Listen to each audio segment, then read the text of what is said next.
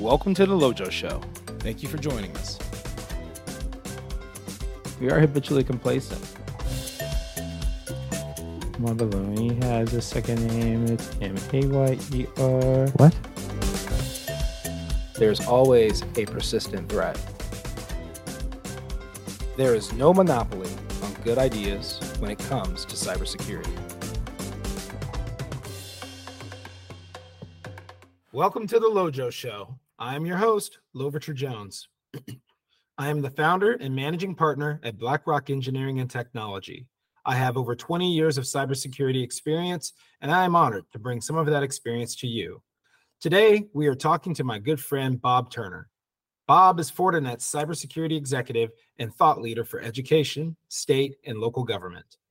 He heads up Fortinet's Education Customer Advisory Board and enjoys sharing his knowledge at the federal, state, and local level, along with higher education and K through 12. Before joining Fortinet, Bob served as a CISO at the University of Wisconsin and was a senior manager of cybersecurity consulting teams supporting military education and healthcare clients. Bob served in the U.S. Navy as an enlisted radioman and a commissioned officer. He holds master's and bachelor's degrees in information security and management and has held the CISSP certification for nearly 20 years. We are very excited to have Bob's immersive knowledge and experience with us today on the show. Let us know what you think of this episode and give it a share if you enjoyed our time together. With that, we will jump right into the interview. Bob Turner on here on the Lojo Show. I like to welcome Bob and I go way back to him really working with a 21 year old wet behind the ears guy sitting in his office at a consulting firm you guys probably all know about. Bob has got the experience of both being a consultant. He's also been in industry and higher ed as a CISO, and he's also now in technology and stuff too now. So I'm going to introduce him and let him give his story to you and uh, give us the highlights of this really amazing life here. Yeah. It has been an amazing life, and I'll uh, I'll go back to the beginning. I I, I started out in information security 40 years ago, and and my first job was protecting information.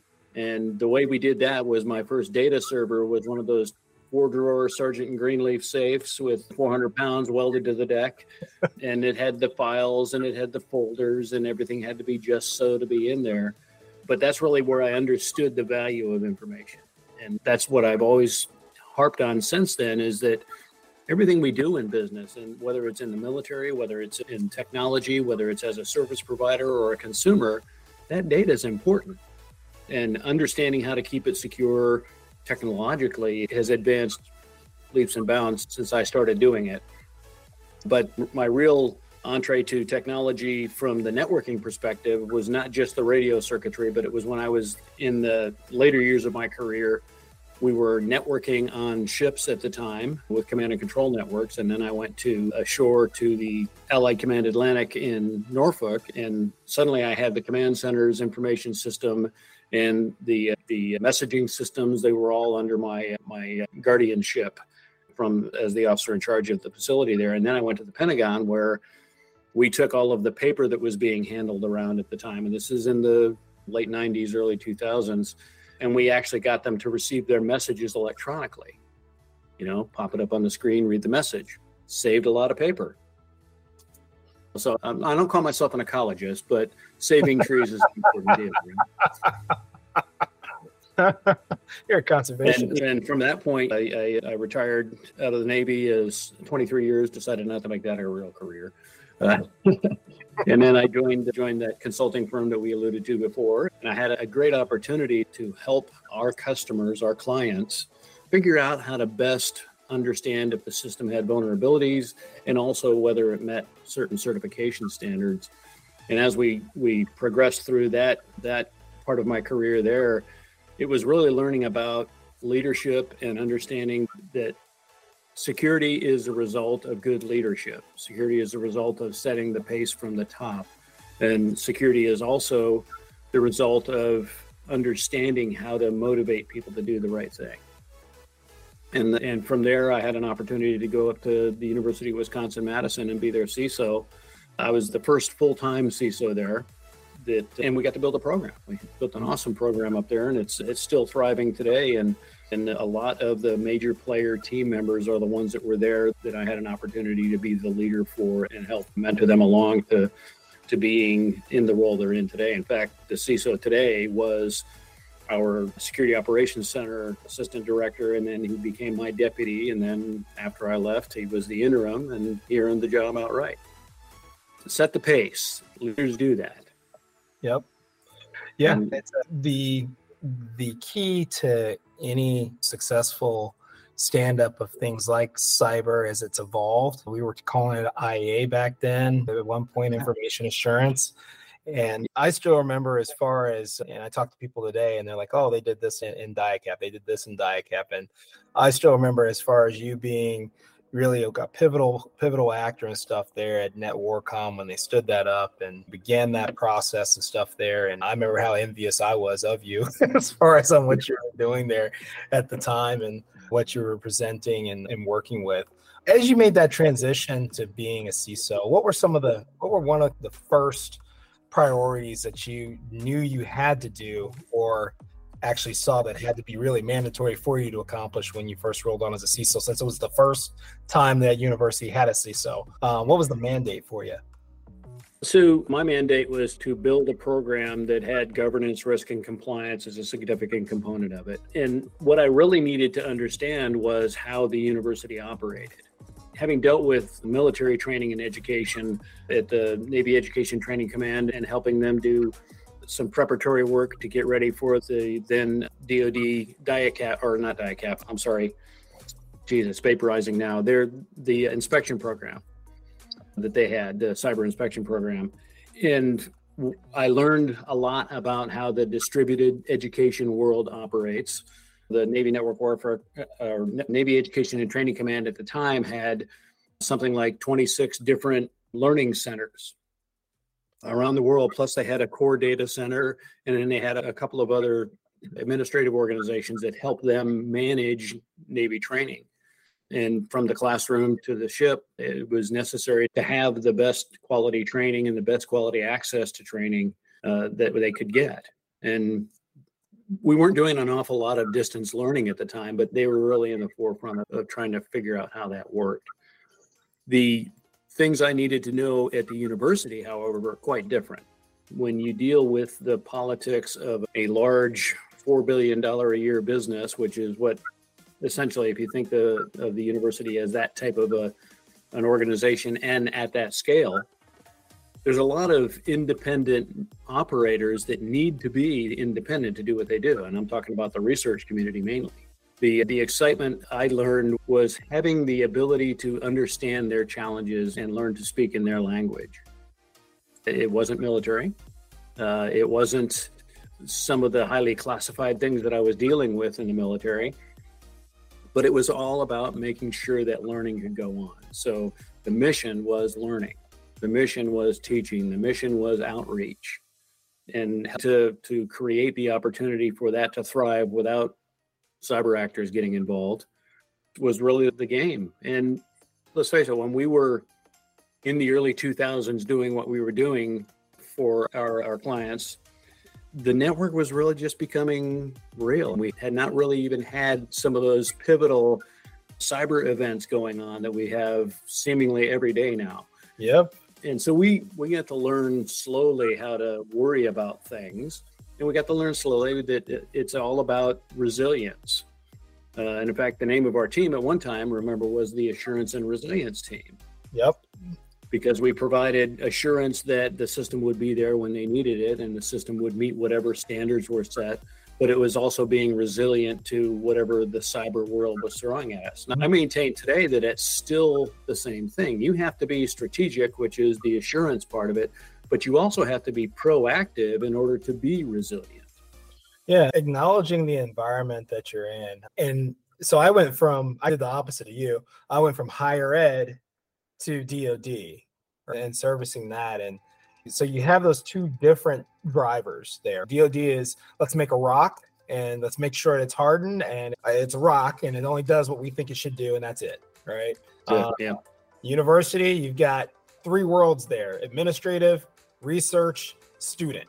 And trying to balance those three things was always the was always the challenge, right? You've got your research part of the university, mm-hmm. let's say computer science, engineering, whichever from that from that end, or medical and stuff too from there, oceanography and stuff, who are running these really high you know high end applications for high performance computing right that right. really has to be available for them to do their research and stuff for it while at the same time you've got a mix of foreign national and students and stuff too that's there all of which are there to learn hopefully but all of which within any type of, percentage there may have some malicious intent too as far as what they do and it's it is it, it's challenging you find some of the craziest things on a university network, especially if we're talking back in, in 2000, let's say 1998, 1999, 2000 and stuff during that time. Right. Um, you're running a lot of not necessarily enterprise network, but you're running a lot of still mm-hmm. centralized mm-hmm. computing. And that's when you started getting into decentralized computing. And now we're like gravitating back towards that with cloud and stuff too. So it's funny watching the yeah. stretch and contract and stretch and contract. I, I call that elasticity along the timeline.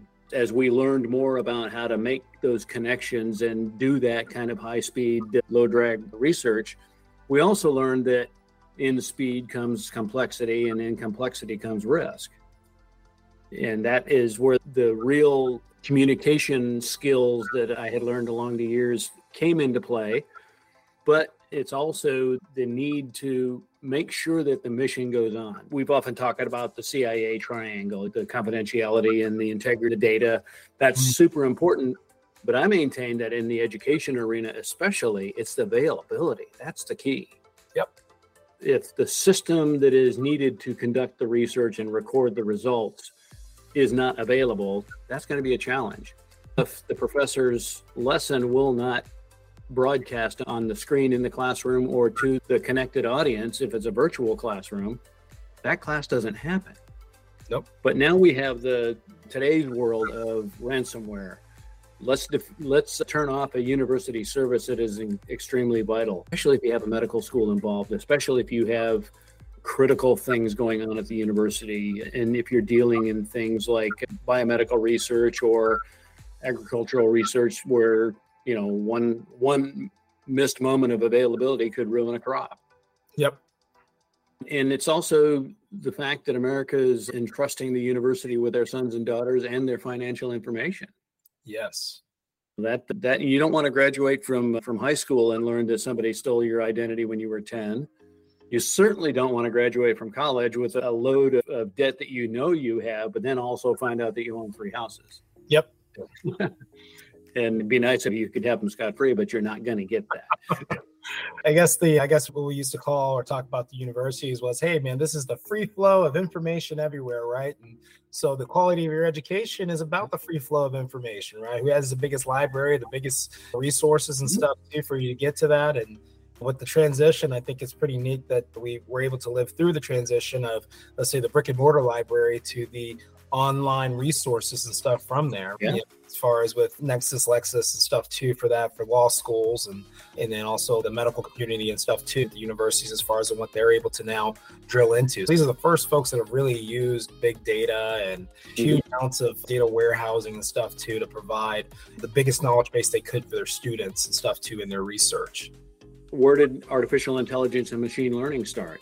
Yep that those are great technology development programs and experiments that have gone on over time. And now we can't really live without them. In fact, we're really still trying to learn more about AI and ML mm-hmm. because we know that there are nefarious uses of it. Yep. And we've seen that already, and we'll probably see more before we get a better handle on it.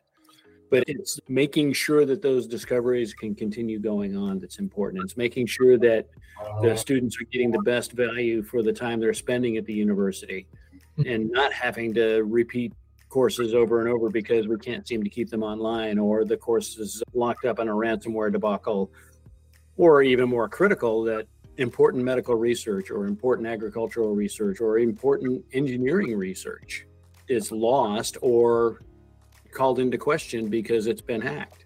Yep.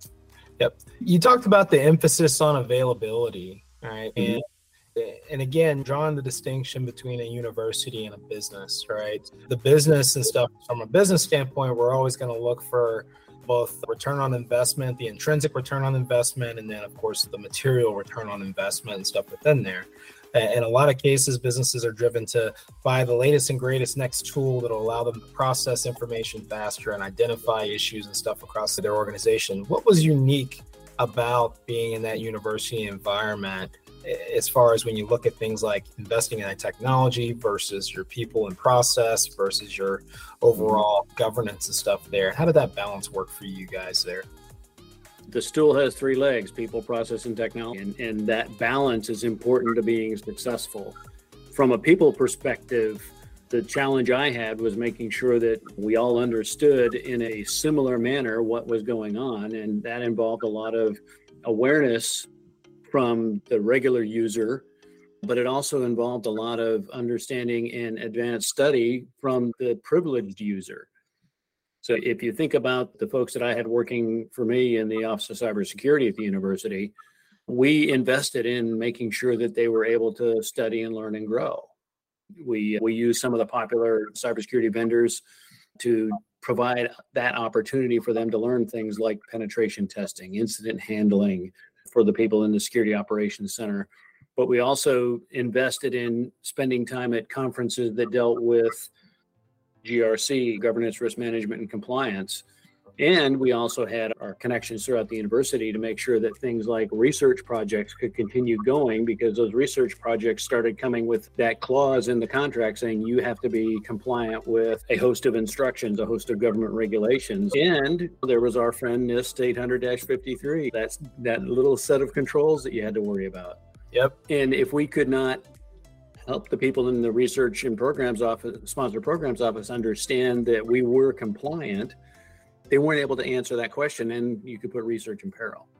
Yes. If it especially if it's something like a renewal of research that's been going on for 15 20 years you, you want to make sure you have that so that you don't get an, a, a penalty for interrupting that research. Yep. And, and a lot of ideas come over time and, and that's the things we got to worry about is when is that one good idea going to get held up because either the system was hacked or you weren't compliant and you lost the research opportunity?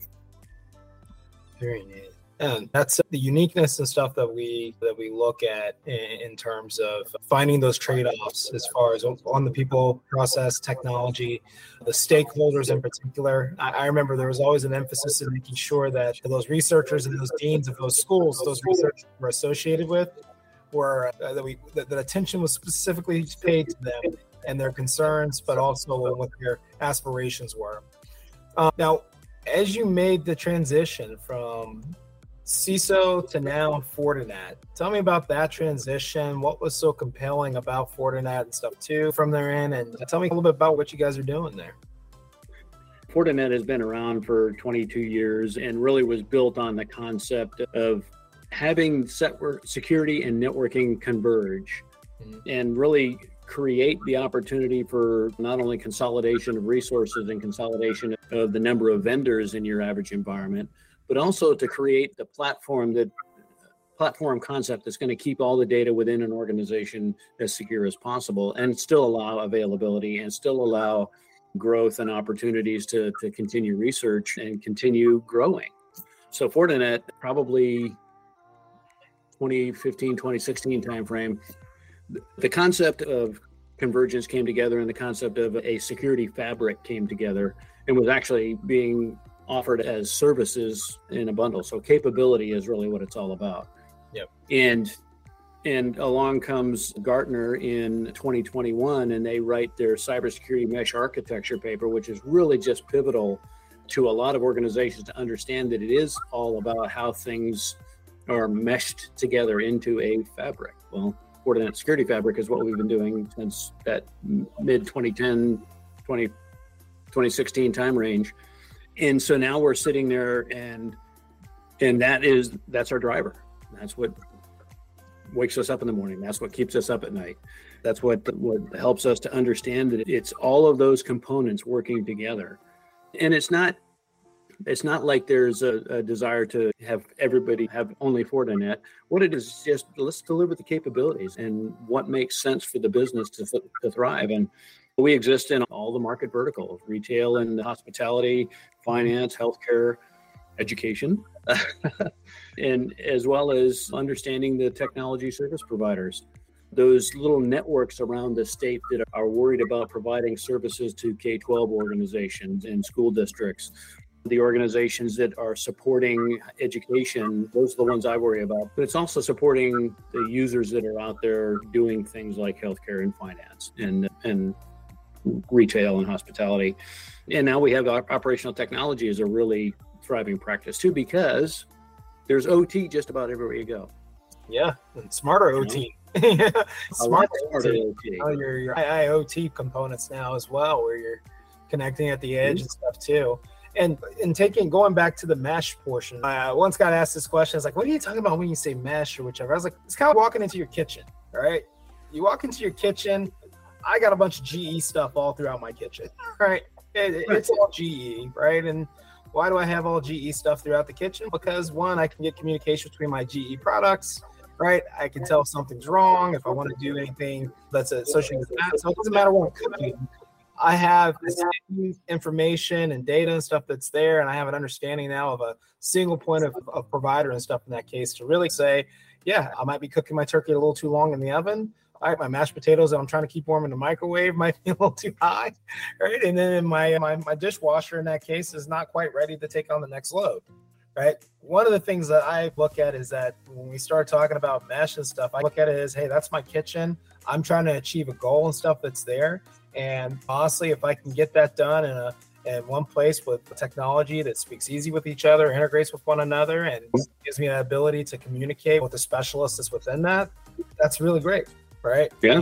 It's not saying that so, I have to completely completely homogenous for that. I can go heterogeneous as well with it. But for certain aspects, yeah, I'd like to have that mesh and that consistency and stuff that's there. And so your kitchen through the mesh has actually become your platform.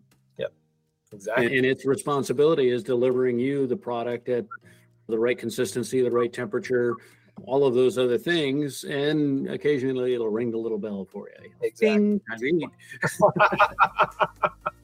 exactly. Yeah, so that's really the content, and I, I I I find that refreshing. And when you think about just networking and security functioning together, back in 2010-ish timeframe, we might have been talking about the security maybe about 30% of the time and networking the rest of the time, right? Yeah. We're fast approaching the point where security and networking are talked about just as much because we know the value of one for the other. Mm-hmm. Where there's no reason to have security if you don't have the network. But there's also going to be impacts on the network if you don't have the right security. We think, and I agree, that by the time we get to 2030, it's going to be everything is going to be security talking about and the networking is going to be the, the smaller part. Maybe it i don't know if it's 70 30 then i don't know if it's 60 40 but security is going to be where everybody starts the conversation. I need a capability. I need to move data from here to there or i need data that that has functions of accuracy and viability that are well beyond what you have in your normal pc today. So we're going to be talking about the security components of that Yep. And that's going to be the larger question because connectivity is connectivity. Yep. Yep. I think that's the real win for technology as we continue moving forward is having that ability to have that network that we know is going to be there when we need it and we know the data is going to be accurate and we're using tools like artificial intelligence and machine learning to verify that is the correct data and that recording is an actual live recording versus something that has been synthetically created by technology. Yep. Yeah, it's uh, and to your point about the network, I look at the organization today that the way that organizations are acting right now or the way that organizations are operating right now the emphasis will used to be hey i'm going to build out this LAN right i'm going to put network admission control on that LAN and i'm going to have my identity and access management component within there and it's all going to tie back to active directory right Magic. Well, we're both laughing because we've been there. But now yeah. the emphasis right now is I don't want to build out a whole lot of infrastructure anymore. I'd like to use somebody else's infrastructure. And that is the that is really the logical direction that a security mesh architecture should go in. You should be able to understand how the data is secured wherever it's at, wherever it lives. So the SASE environment, we're talking about securing the data from point of origination to the cloud and back. Yep. And those concepts are the things that are driving success in our world of cybersecurity. And we need to continue to think about that. What is next? Where are we headed from today's understanding of AI and ML? Are we going to just accept chat gpt on its face or are we going to try to dig deeper and come alongside the aws's and the microsofts of the world and help create that better environment where we can really understand the value of a tool like that and not have worries about it? Yeah. And i think that's it is that for, for the last like really for the last 40 years we've been working with the refinement and increased capability of AI. That has been a process, an ongoing process, right? When we talk AI, and then also when we talk things like autonomous and stuff too, with that. And the way I look at it, as far as in my from my industry, when you mix the two AI and ML, right? The crystal ball right now says that for a lot of business models and stuff that are out there right now for services companies and stuff too, there's a, there's a clock that's ticking on okay what is it that your focus is going to be on in the future here? And security when it comes to ai is can you trust the algorithm and can you trust the data that trained the algorithm? All right? True. And we're no longer just having programmers sitting behind a screen and punching in code we're utilizing the ability to advance leaps and bounds forward in a very short period of time and that requires something that thinks faster than humans do. Yep. Yeah. Yep. So it is. It's a huge changer for how we live. It's a huge changer for what are the actual industries that are going to need professionals in the future. And the understanding of it really comes down to some of the, the details behind AI, not just, hey, ChatGPT, I got generative AI, but hey, how has this been informed? How and what sources and stuff is it using in order to make its insight or provide the insights from there? And then are those sources trustworthy or is there a way to actually compromise the data and information that it's gathering insights from to create something else a little bit more malicious and stuff from that?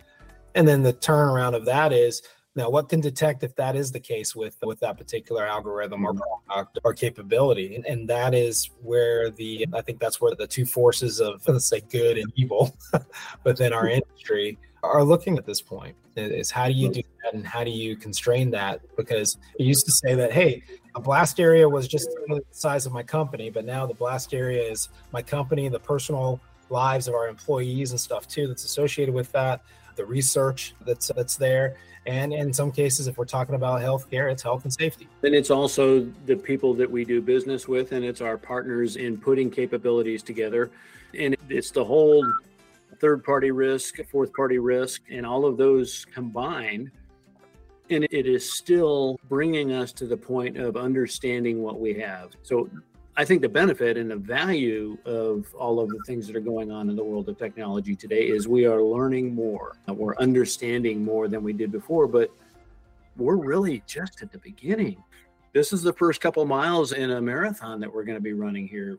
And we're going to get to the 26th mile here someday in both of our careers. And we're going to say, what else is there to do? And then somebody's going to say, well, the next marathon starts in 10 minutes. You get better lace up them shoes.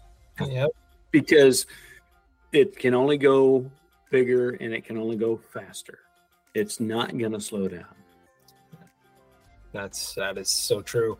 In our careers, we've had to keep CEOs and CFOs and leaders of our industries and stuff informed on this. One of the things I like to leave this conversation with and just open this question up to you is right now, when you look at these leaders of corporate organizations or even state organizations, CEOs, CFOs, and the boards there, how would you tell them to process this next step that we're talking about when it comes to AI? What's the what's a layout and the goal that you that they should be really shooting for when they're listening to their to their subject matter experts in their organization about security? So let's start with the CISO. The CISO is no longer successful if all they are is a technical expert keyboard monster. the CISO has to be thinking about the business and the outcome of the business.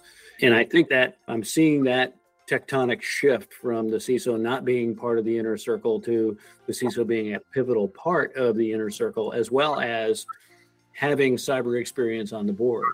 And it's not just they can spell it correct three out of four times. It's they have been there. They have walked in the shoes of a cybersecurity expert. They have walked in the shoes of a developer, a programmer, or the person that's working on that next regenerative AI.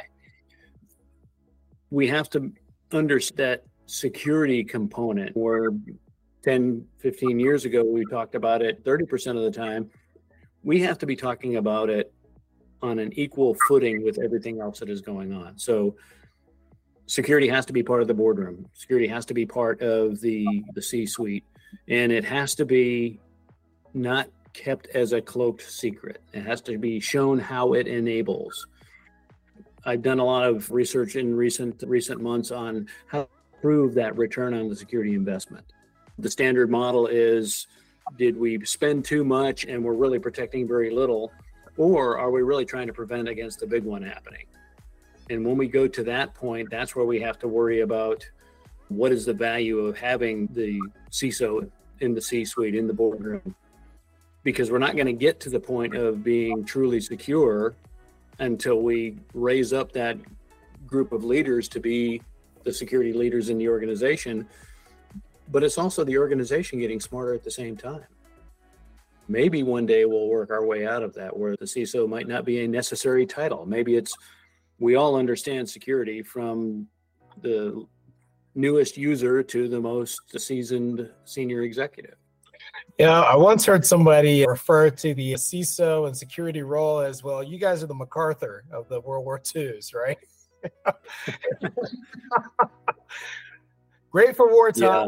Uh, might want to think of it over as far as when you're not at war, but you're right. It has evolved, right? It used to be that people looked at the CISO as the most let's say the most technically proficient in terms of in terms of security and putting that in and maybe just a little bit obtuse as far as about everything else but now they are truly a business leader within the organization a business driver yeah. stuff on that especially when they partner with the folks that are transformation agents within those organizations and looking at how you secure those transformations and secure that new digital environment of sharing collaboration and social media as well as part of that so it is. It's a very different look. You know, it is a business. It is a business area now for an organization, and not just hey, an offshoot of IT or an offshoot of information management.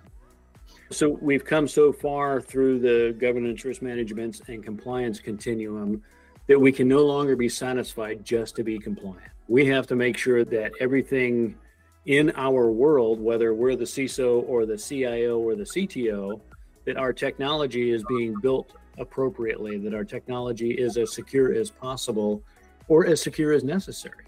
That, that's one of the, I draw a slight distinction between the two because you can never overbake security. You can put more security in than is necessary or even cost effective, but you really can't do too much security. That's personal opinion. but it's also built on the fact that if we didn't focus on security who would. That used to be the way we said it when we were in the fledgling years of having a CISO. Mm-hmm. But now it's security is everybody's responsibility. Things that we've said all along, security is everybody's responsibility, now have a new meaning because at any one point in a in an organization's life cycle, security could be the one that brings it down, or the security can be the one that props it up and keeps it going and growing. Very good. With with that said, I think one of the things that my listeners are definitely going to want to do is have you on again in the future for this. But I guess the other part is for the folks that are in our listenership, we've got CEOs, we have CIOs, we have organizations there. What does your schedule look like coming up in this uh, this summer and stuff? Where where else can they be exposed to some of the things you guys are doing at Fortinet, as well as to some of the areas that you're speaking to within industry right now? So I am in the education vertical. I am speaking at sort of a string of conferences, which includes from the large get togethers of professional security people to places like Massachusetts Bay Community College, where I'm going to be actually giving a, a keynote address to their security summit. But I'm also going to be up in Canada talking to some folks up there in a conference environment there. And I'm constantly writing and advocating in the field of education for things like security leadership, for understanding that security operations needs to occur even in K 12 in order to be effective. Again, it's that strategic and proactive bent that we have to make sure that always exists inside of security. We can no longer afford to be reactive. We can no longer afford to be just technical operators. We have to be thinking downstream. We have to be thinking about the tools that are there. And that's what I write about and that's what I think about. And usually that's what I'm talking about at the conferences I go to. Excellent, Bob. And again, it's always informative and being able to have this time to connect with you. We look forward to some of our next shows and stuff too here.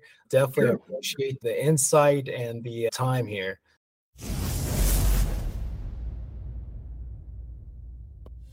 That's all for this episode of The Lojo Show. If you want to see updates on the show, its upcoming guests, and more, follow our LinkedIn or our new Twitter page. If you have questions for Lojo or want to come on the show, you can send us an email at officiallojoshow at gmail.com or join our new Discord server. You have to follow our LinkedIn page to learn how to join. With that, we will say goodbye, have a great week, stay safe, and stay secure.